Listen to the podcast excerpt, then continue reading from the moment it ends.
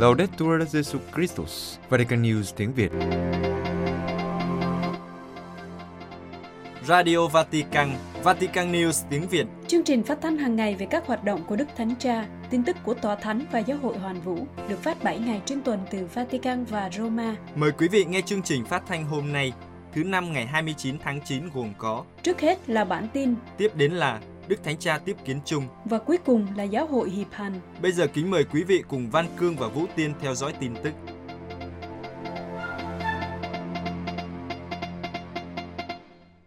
Tòa Thánh gửi sứ điệp Ngày Thế giới Du lịch năm 2022. Vatican, trong sứ điệp công bố ngày 27 tháng 9 năm 2022 cho Ngày Thế giới về Du lịch với tựa đề Suy nghĩ lại về du lịch, Đức Hồng Y Michael Czerny, Tổng trưởng Bộ Phục vụ và Phát triển Con người Toàn diện, mời gọi những ai đang hoạt động trong ngành du lịch phải hướng đến một du lịch công bằng, bền vững, toàn diện và đem lại hy vọng cho mọi người. Trước hết, du lịch phải công bằng hơn, Đức Hồng Y nói. Là một ngành kinh tế thực sự, du lịch phải được thực hiện theo nguyên tắc công bằng và chuyển đổi xã hội. Điều này xảy ra khi các quyền của người lao động được tôn trọng ở mọi cấp và mọi quốc gia, và là một hoạt động thư giãn và giải trí, du lịch phải được thực hiện với sự tôn trọng đầy đủ các quyền cơ bản và nhân phẩm. Công lý cũng là sự chia sẻ lợi nhuận một cách công bằng, đặc biệt đối với các nhóm dân cư và khu vực địa lý đang có các cuộc khủng hoảng. Về du lịch bền vững, theo Tổng trưởng Bộ Phục vụ và Phát triển Con người Toàn diện, du lịch bền vững không chỉ được đo ở khía cạnh ô nhiễm, nhưng còn ở tác động đến đa dạng sinh học của các hệ sinh thái tự nhiên và xã hội. Cần có sự nhạy cảm để mở rộng các hoạt động bảo vệ các hệ sinh thái một cách cụ thể, để đảm bảo một lượng khách du lịch qua lại hài hòa trong những môi trường không thuộc về họ, cũng như không thuộc về một thế hệ duy nhất. Mặt khác, ở viễn tượng trung hạn, biến đổi khí hậu có thể ảnh hưởng tiêu cực đến sự lôi cuốn của nhiều điểm đến truyền thông, các khu vực kinh tế còn yếu kém. Sứ điệp tiếp tục nhấn mạnh đến điểm tiếp theo, tính bền vững của du lịch. Theo đó, một du lịch toàn diện là có cái nhìn toàn diện về con người. Điều này phải trở thành một cách sống và hành động, nghĩa là với đôi mắt mở ra với thế giới, với đôi tay nắm chặt tay người khác, với con tim cảm thông với những yếu đuối của anh chị em. Ở điểm cuối cùng, du lịch để vun trồng hy vọng. Đức Hồng Y giải thích rằng, Giáo hội Công giáo rất quan tâm đến việc thúc đẩy tầm nhìn đổi mới này về du lịch, nhằm mục đích phát triển toàn diện con người. Ngài cho biết những triển vọng trên sẽ là chủ đề được suy tư nhiều hơn trong quá trình làm việc của Đại hội Thế giới lần thứ 8 về chăm sóc mục vụ du lịch sẽ diễn ra tại Santiago de Compostela từ ngày 5 đến ngày 8 tháng 10 năm 2022 với chủ đề Du lịch và hành hương, những con đường hy vọng. Các giám mục Canada cảm ơn Đức Thánh Cha về chuyến viếng thăm Canada. Trong thư được công bố nhân dịp khai mạc hội nghị toàn thể thường niên tại Cornwall, Ontario, hôm 26 tháng 9, các giám mục Canada đã cảm ơn Đức Thánh Cha về chuyến tông du của Ngài hồi cuối tháng 7 tại Canada, chuyến viếng thăm mà Đức Thánh Cha gọi là cuộc hành hương thống hối. Đức Thánh Cha đã thăm Canada từ ngày 24 đến 30 tháng 7 với mục đích chữa lành và hòa giải với người bản địa. Chuyến thăm diễn ra sau các cuộc gặp gỡ mà Ngài tổ chức tại Vatican vào cuối tháng 3 năm nay với đại diện của các dân tộc đầu tiên, Métis và Inuit, để chia sẻ những câu chuyện về nỗi đau và chấn thương mà cả các cựu học sinh các trường nội trú và con cháu của họ phải chịu đựng. Trong chuyến viếng thăm, Đức Thánh Cha đã gặp các cộng đồng dân tộc Métis và Inuit và một số nạn nhân của các trường nội trú và xin lỗi về các chính sách cưỡng bức đồng hóa, cách thảm khốc do chính phủ Canada thực hiện thông qua hệ thống trường nội trú thổ dân dẫn đến sự áp bức của nhiều thế hệ trẻ em người bản địa. Trong thư gửi Đức Thánh Cha, các giám mục Canada nhận xét rằng, cuộc hành hương sám hối của Đức Thánh Cha đã để lại một dấu ấn sâu sắc và lâu dài đối với người Canada, các dân tộc bản địa, các giáo hội địa phương và hoàn vũ. Các giám mục viết, là đấng kế vị Thánh Phêrô và đại diện của Chúa Giêsu, sự hiện diện của Ngài giữa chúng con, cũng như những lời chữa lành, hòa giải và nhân văn của Ngài đã giúp tất cả chúng con có những bước tiến quan trọng khi cùng nhau hướng tới một tương lai đầy hy vọng hơn. Hơn nữa, các giám mục nói thêm rằng, chuyến viếng thăm của Đức Thánh Cha đã củng cố quyết tâm chung của họ, không tiếc sức để tăng cường mối quan hệ với người bản địa Canada, thông qua sự tôn trọng lẫn nhau, sự tin cậy cao hơn và tình hữu nghị chân thành. Hội nghị toàn thể của các giám mục Canada kéo dài từ ngày 26 đến 29 tháng 9 và được tổ chức trực tiếp lần đầu tiên kể từ năm 2019, tập trung chủ yếu vào việc thảo luận và phân định các bước tiếp theo trong con đường chữa lành và hòa giải, được truyền cảm hứng từ chuyến viếng thăm của Đức Thánh Cha, cũng như cuộc đối thoại nghiêm túc mà họ đã cố gắng xây dựng với người bản địa trong những năm qua. Bên cạnh các vấn đề hàn gắn và hòa giải với người bản địa, các giám mục Canada sẽ thảo luận về Thượng Hội đồng năm 2021-2023. Đầu tháng này, Hội đồng Giám mục Canada đã công bố bản tổng hợp toàn quốc, tóm tắt các chủ đề chính do người Công giáo ở các vùng Tây Canada, Ontario, Quebec và Đại Tây Dương đưa ra. Công việc này sẽ giúp cung cấp thông tin cho báo cáo châu lục và các cuộc thảo luận tiếp theo tại Vatican vào năm 2023. Các chủ đề khác trong chương trình nghị sự bao gồm các biện pháp chống tệ nạn, giáo sĩ lạm dụng tình dục trẻ em, bảo vệ trẻ em, phụng vụ, dạy giáo lý và truyền giáo.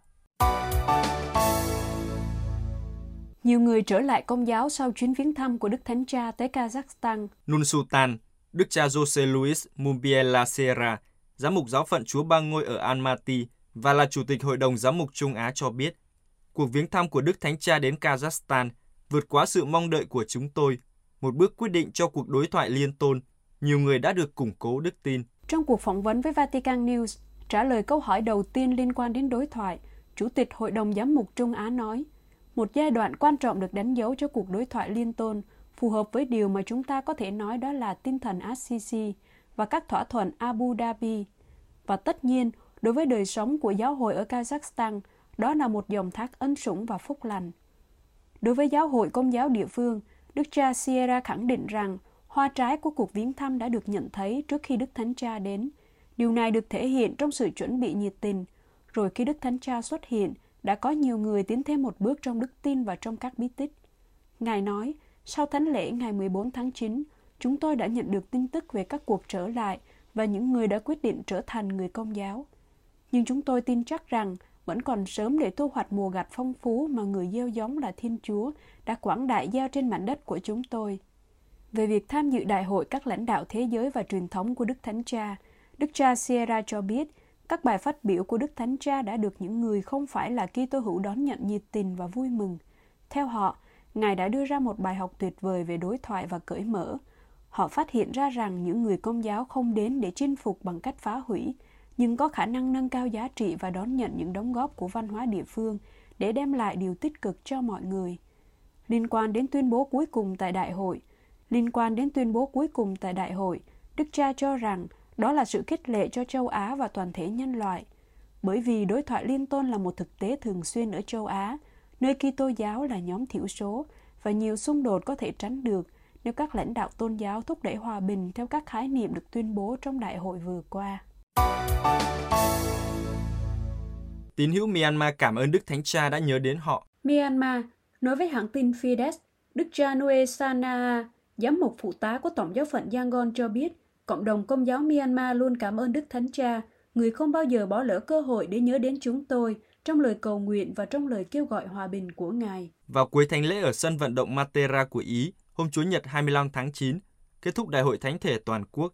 Trước khi đọc kinh truyền tin, Đức Thánh Cha cho biết, Ngài đặc biệt nghĩ đến Myanmar, đất nước cao quý mà từ hơn 2 năm nay đã bị hành hạ bởi các cuộc xung đột vũ trang nghiêm trọng và bạo lực, khiến nhiều nạn nhân và người phải di tản.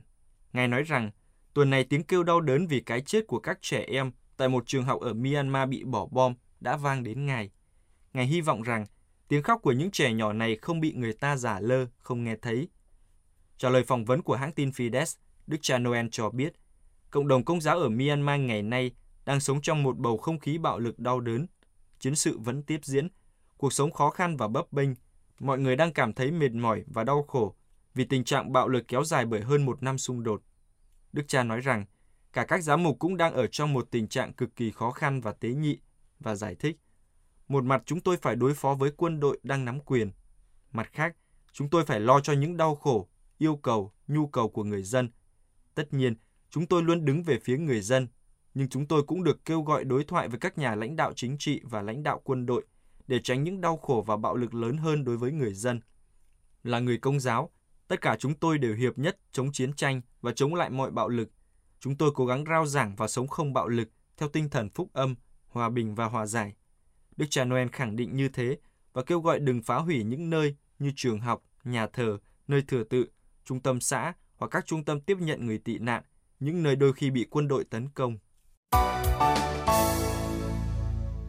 Đức Hồng Y Rai tố cáo việc hạ thủy những con thuyền tử thần từ Liban. Beirut, Đức Hồng Y Bekara Botros Ray, Thượng vụ Công giáo Maronit tố cáo việc hạ thủy những con thuyền tử thần từ Liban sau khi gần 100 người di cư chết đuối trong lúc cố gắng chạy trốn khỏi đất nước đang bị khủng hoảng. Ngày 20 tháng 9 vừa qua, con thuyền khởi hành từ cảng Menier gần Tripoli chở hơn 100 người di cư và tị nạn, đa số là người Syria, Liban và Palestine, được cho là hướng đến châu Âu.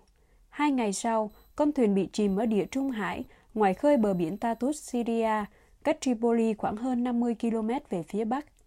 Trước thảm trạng đau thương này, trong thánh lễ Chủ nhật ngày 25 tháng 9, Đức Hồng Y Rai nói, ngày nay, thảm kịch đã trở thành cơm bánh hàng ngày của người Liban. Chúng ta kinh hoàng trước những cái chết trên biển của những người cố gắng ra đi trên những con thuyền không thích hợp để vượt biển đường dài. Đức Thượng phụ Công giáo Maronit than phiền về việc mọi người di cư bằng bất cứ giá nào nhằm thoát khỏi nền kinh tế ngột ngạt của Liban với hy vọng có được cuộc sống tốt hơn ở nước ngoài. Ngài nhấn mạnh rằng đây không phải là lần đầu tiên xảy ra thảm kịch này. Vậy đâu là biện pháp an ninh mà nhà nước đưa ra để ngăn chặn những con thuyền tử thần này? Nhà nước phải chịu trách nhiệm về thảm kịch này bởi sự bất lực của nhà nước trong việc đưa đất nước thoát khỏi cuộc khủng hoảng kinh tế, tài chính và xã hội. Đức Hồng Y kết luận, chúng tôi chân thành chia buồn đến các gia đình của các nạn nhân. Xin Chúa an ủi tâm hồn mọi người với lòng thương xót vô biên của Người. Người đứng đầu Cơ quan Liên Hiệp Quốc về cứu trợ người tị nạn Palestine, ông Filippe Lazzarini nói, chúng ta phải làm nhiều hơn nữa để mang lại một tương lai tốt đẹp hơn và giải quyết cảm giác vô vọng ở Liban và trên toàn khu vực.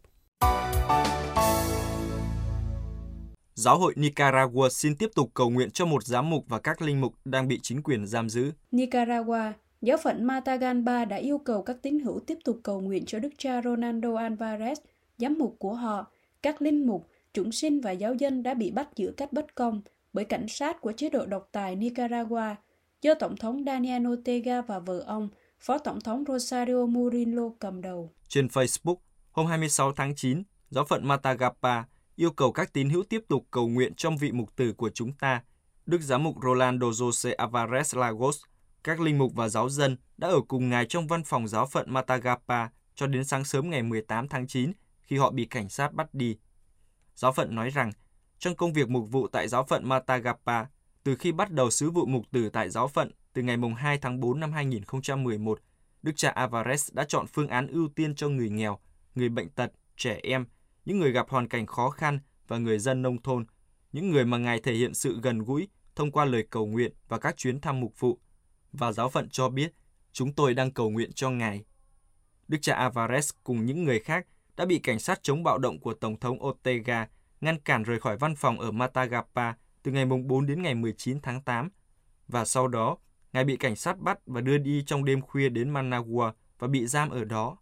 Theo truyền thông địa phương, công tố viên được cho là đã truy tố đức cha. Vào ngày 15 tháng 9, Nghị viện châu Âu đã thông qua một quyết định với 538 phiếu thuận yêu cầu trả tự do ngay lập tức cho đức cha. Các linh mục, chủng sinh và một giáo dân cũng bị bắt vào ngày 19 tháng 8 và hiện đang bị giam trong nhà tù El Chipote, nơi nổi tiếng với việc tra tấn những người chống đối chế độ. Những người bị giam ở đó có các cha Ramiro Tijerino, José Luis Díaz Sadien Eguarios và Raul González, các chủng sinh Davin Leva và Mequin Sequera và nhà quay phim Sergio Cadenas, tất cả đều đến từ giáo phận Matagalpa. Một linh mục khác đang bị giam giữ ở El Chipote là cha Oscar Benavides của giáo phận Siuna. Những tù nhân này cũng đã bị truy tố nhưng không rõ vì tội gì. Quý vị vừa theo dõi bản tin ngày 29 tháng 9 của Vatican News tiếng Việt. Vatican News tiếng Việt. Chuyên mục Gặp Đức Giáo Hoàng.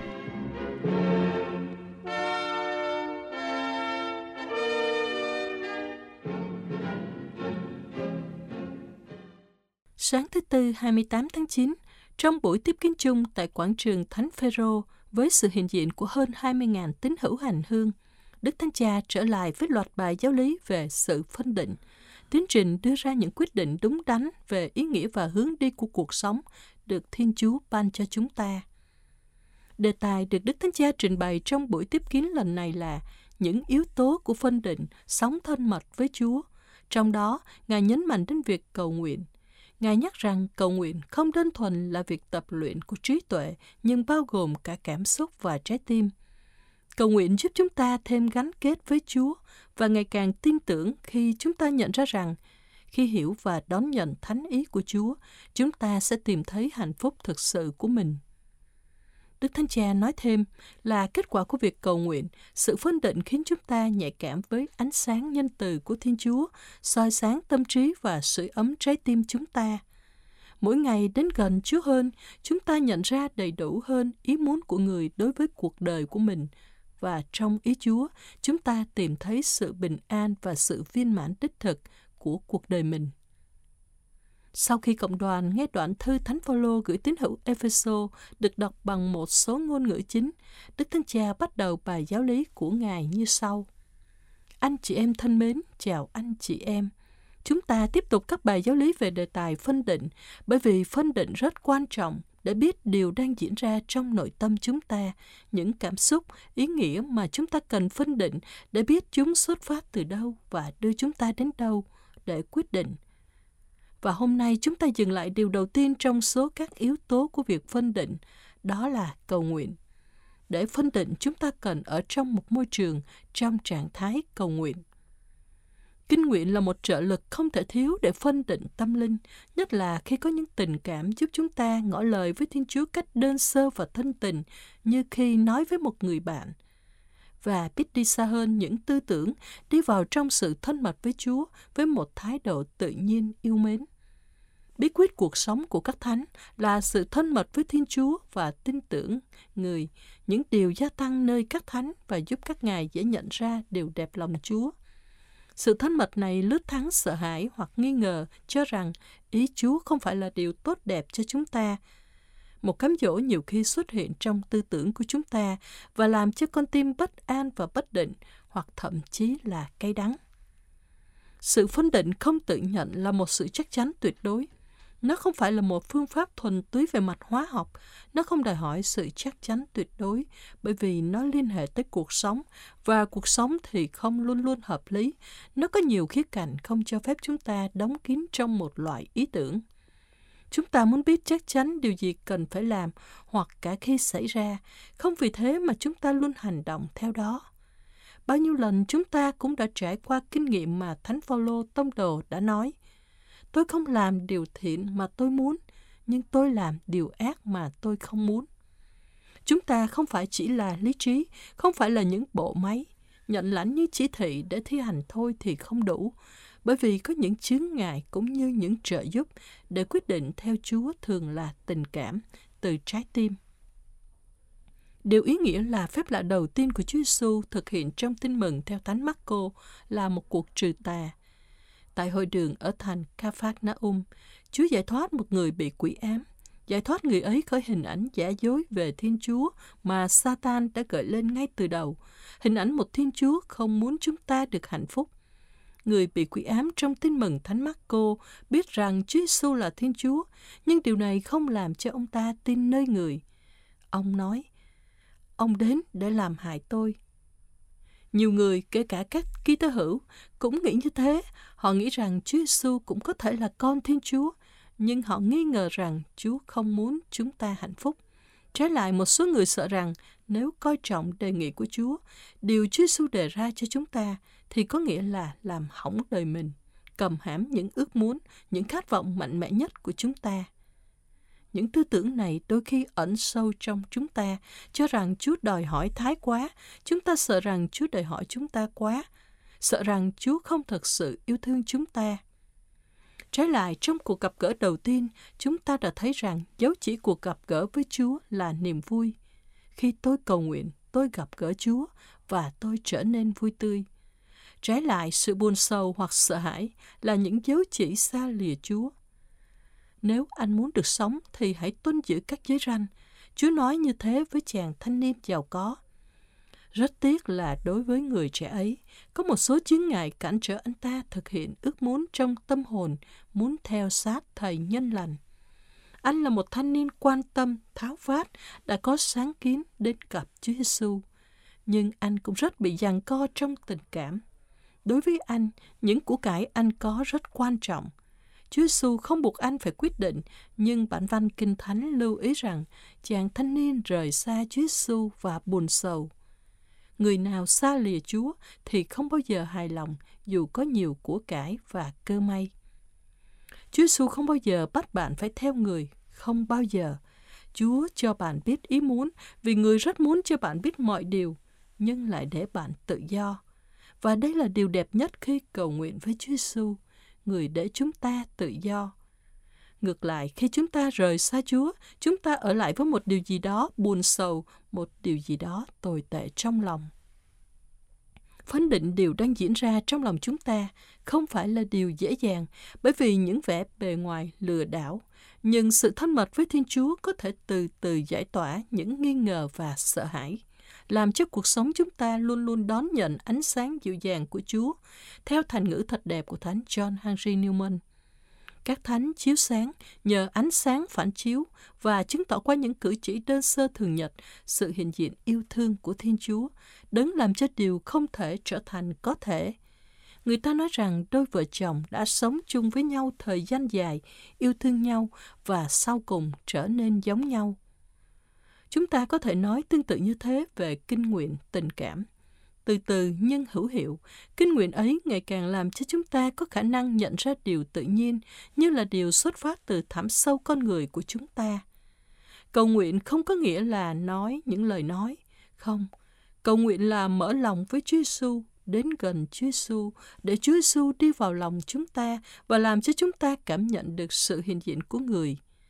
Và ở đó, chúng ta có thể phân biệt khi nào là Chúa Giêsu và khi nào là chúng ta với suy nghĩ của mình, những điều mà rất nhiều lần khác xa với những gì Chúa Giêsu muốn.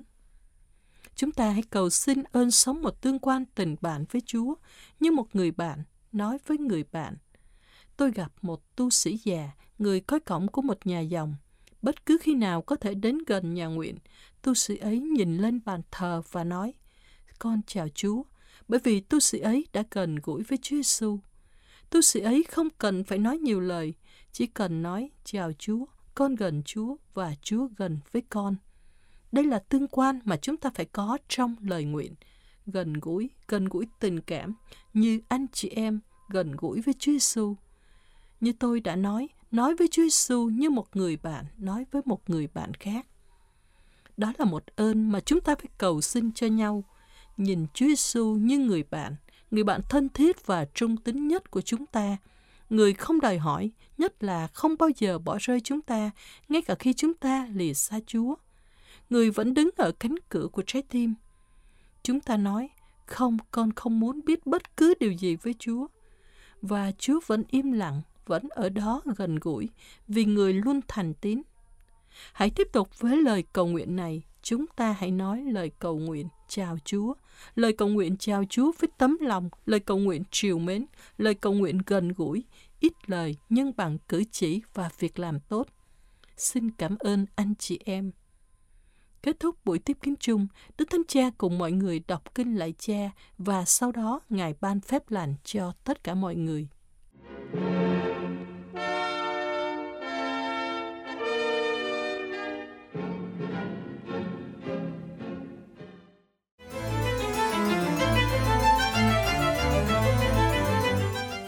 Vatican News tiếng Việt, chuyên mục Hiệp Hành. Linh đạo hiệp thông và đào tạo đời sống hiệp hành. Các phong hóa của Hội Thánh, danh Thiên Chúa được quy tụ lại với nhau bởi Chúa Cha và được Chúa Thánh Thần dẫn dắt trong Chúa Kitô để trở nên như một bí tích hay như một dấu chỉ và khí cụ của sự kết hợp rất chặt chẽ với Thiên Chúa lẫn sự hiệp nhất của toàn thể nhân loại, được tỏa hương và được nuôi dưỡng bằng sự hoán cải cá nhân tới nền linh đạo hiệp thông. Tất cả các thành viên của Hội Thánh được mời gọi đón nhận sự hoán cải này như một ân huệ và lời hứa của Thánh Thần để được sống theo sự hướng dẫn của Người và học cách sống trong sự hiệp thông, ân sủng đã lãnh nhận trong phép rửa tội và nên hoàn thiện trong bí tích Thánh Thể. Sự chuyển đổi mang tính vượt qua từ cái tôi được hiểu theo lối quy ngã sang cái chúng ta mang tính Hội Thánh, nơi mà mỗi cái tôi được mặc lấy Chúa Kitô, sống và đồng hành với anh chị em của mình như là người có trách nhiệm và là tác nhân tích cực của sứ vụ duy nhất của dân Chúa. Do đó, hội thánh cần phải trở thành ngôi nhà và trường học của sự hiệp thông. Nếu không có sự hoán cải của con tim và lý trí, và không có sự huấn luyện có kỷ luật để chào đón và lắng nghe nhau, thì những công cụ hiệp thông bên ngoài sẽ chẳng có ích lợi gì. Ngược lại, chúng có thể bị biến thành những chiếc mặt nạ vô tâm, vô danh đơn thuần, trong khi sự khôn ngoan của luật pháp bằng cách cung cấp các quy tắc chính xác để tham gia, hỗ trợ cho cấu trúc có phẩm trật của hội thánh và ngăn chặn bất kỳ sự cám dỗ nào đối với sự tùy tiện hoặc yêu sách không chính đáng, thì linh đạo hiệp thông bằng cách thúc đẩy một sự tin tưởng và cởi mở hoàn toàn phù hợp với phẩm giá và trách nhiệm của mọi thành phần dân Chúa, mang lại cho thực tại thể chế bằng một linh hồn. Cũng cần có những định hướng cần thiết để sống và làm cho cảm thức đức tin trưởng thành, một cảm thức mà tất cả các tín hữu đều được ban tặng. Cũng cần phải sử dụng nó trên con đường hiệp hành. Đây là điểm thiết yếu trong việc đào tạo con người theo tinh thần hiệp hành, vì chúng ta đang sống trong một nền văn hóa, nơi mà những đòi hỏi của tin mừng và ngay cả những nhân đức của con người thường không phải là đối tượng của sự đánh giá cao hoặc sự chuẩn bị đầy đủ. Cần ghi nhớ những định hướng này. Tham gia vào đời sống của hội thánh mà trung tâm là bí tích thánh thể và bí tích hòa giải. Lắng nghe lời Chúa để đối thoại với lời Chúa và đem ra thực hành. Tuân theo huấn quyền trong các giáo huấn về đức tin và luân lý. Ý thức về việc trở thành chi thể của nhau như là thân thể Chúa Kitô và được sai đến với anh chị em của chúng ta. Trước hết và trên hết là cho những người nghèo nhất và những người bị loại trừ nhất. Đó là về những thái độ được tóm gọn trong công thức, cảm nhận, cảm thức và nhận thức trong sự hòa hợp với hội thánh. Là liên kết mọi thành phần dân Chúa khi họ thực hiện cuộc hành trình lữ thứ và là chìa khóa để cùng nhau tiến bước. Trên thực tế, điều này có ý nói về việc bày tỏ linh đạo hiệp thông như là nguyên tắc hướng dẫn của việc giáo dục ở bất cứ nơi nào của cá nhân và các Kitô hữu được hình thành, bất cứ nơi nào các thừa tác viên bàn thờ, những người thánh hiến và những người làm mục vụ được đào tạo, bất cứ nơi nào gia đình và cộng đoàn đang được xây dựng. Các cộng đoàn thánh thể là nguồn mạch và khuôn mẫu của linh đạo hiệp thông, trong đó những yếu tố cụ thể của đời sống Kitô hữu được kêu gọi để hun đúc cảm thức hiệp hành được diễn tả. Sự cầu khẩn Chúa Ba Ngôi. Cộng đoàn thánh thể bắt đầu từ việc cầu khẩn Chúa Ba Ngôi được Chúa Cha quy tụ nhờ sự tuôn đổ của Chúa Thánh Thần. Hội thánh trở thành bí tích sống động của Chúa Kitô. Vì ở đâu có 2-3 người họp lại nhân danh Thầy, thì có Thầy ở đó giữa họ. Sự hiệp nhất của Thiên Chúa Ba Ngôi trong sự hiệp thông của ba ngôi vị thần linh được bày tỏ trong cộng đoàn Kitô hữu. Một cộng đoàn được kêu gọi để sống sự hiệp nhất của những con cái Thiên Chúa trong chân lý và bác ái, khi thực thi các ân huệ và đặc sủng khác nhau nhận được từ Chúa Thánh Thần vì lợi ích chung. Hòa giải. Cộng đoàn thánh thể mở đường cho sự hiệp thông bằng cách hòa giải với Thiên Chúa và với anh chị em của chúng ta. Lời thú tội ca tụng tình yêu thương xót của Chúa Cha và bày tỏ ước muốn từ bỏ con đường chia rẽ do tội lỗi gây ra, nhưng theo con đường hiệp nhất. Vậy, nếu khi anh sắp dâng lễ vật trước bàn thờ mà sực nhớ có người anh em đang có chuyện bất bình với anh, đi làm hòa với người anh em ấy đã, rồi trở lại dâng lễ vật của mình. Các sự kiện hiệp hành giả định rằng chúng ta nhận ra sự yếu đuối của mình và xin tha thứ cho nhau. Hòa giải là cách thế để sống tân phúc âm hóa. Lắng nghe lời Chúa. Trong cộng đoàn thánh thể, chúng ta lắng nghe lời để đón nhận sứ điệp của lời và để lời soi sáng con đường của chúng ta. Chúng ta học cách nghe tiếng Chúa bằng cách suy ngẫm Kinh Thánh, đặc biệt là Phúc Âm, bằng việc cử hành các bí tích, nhất là bí tích thánh thể, và bằng cách tiếp đón anh chị em của chúng ta, đặc biệt là những người nghèo. Bất cứ ai thi hành thừa tác vụ mục vụ và được kêu gọi bẻ tấm bánh lời Chúa cùng với tấm bánh thánh thể thì cần phải gần gũi với đời sống cộng đoàn để có thể thông truyền sứ điệp của Thiên Chúa ở nơi đây và bây giờ trong đời sống của họ. Cấu trúc đối thoại của phục vụ thánh thể là khuôn mẫu của sự biện phân cộng đoàn. Trước khi lắng nghe nhau, các môn đệ phải lắng nghe lời Chúa. Rước lễ. Bí tích thánh thể kiến tạo sự hiệp thông và nuôi dưỡng sự hiệp thông với Thiên Chúa và với anh chị em của chúng ta, được sinh ra bởi Chúa Kitô qua Chúa Thánh Thần, Sự hiệp thông được chia sẻ bởi những người nam và người nữ vì là những người đã được rửa tội, có phẩm giá ngang nhau và đón nhận những ơn gọi khác nhau từ Chúa Cha và sống ơn gọi một cách có trách nhiệm. Những ơn gọi bắt nguồn từ phép rửa tội, thêm sức, truyền chức thánh và từ những ân huệ đặc biệt của Chúa Thánh Thần để tạo thành một thân thể duy nhất từ nhiều chi thể. Sự hội tụ phong phú và tự do của sự đa nguyên này trong sự hiệp nhất là điều được thực hành trong các sự kiện hiệp hành. Truyền giáo Ite Michel. Rước lễ được thực hiện trong bí tích thánh thể thúc đẩy chúng ta đi truyền giáo. Bất cứ ai dự phần mình vào máu Chúa Kitô được mời gọi để chia sẻ kinh nghiệm vui mừng về nó với mọi người. Mỗi sự kiện hiệp hành đều thúc giục hội thánh ra khỏi lều trại mình để mang Chúa Kitô đến với những người đang chờ đợi được người cứu độ. Thánh Agustino nói rằng chúng ta cần đồng tâm nhất trí trên hành trình hướng về Thiên Chúa. Sự hiệp nhất của cộng đoàn không có thực nếu không có mục đích tối hậu bên trong này. Nó hướng dẫn cộng đoàn qua những nẻo đường thời gian hướng tới mục tiêu cánh chung của nó, tức là Thiên Chúa có toàn quyền trên muôn loài. Chúng ta luôn phải đối diện với câu hỏi, làm thế nào chúng ta có thể thực sự trở thành một hội thánh hiệp hành, trừ khi chúng ta sống hướng ra ngoài với mọi người để cùng nhau hướng về Thiên Chúa.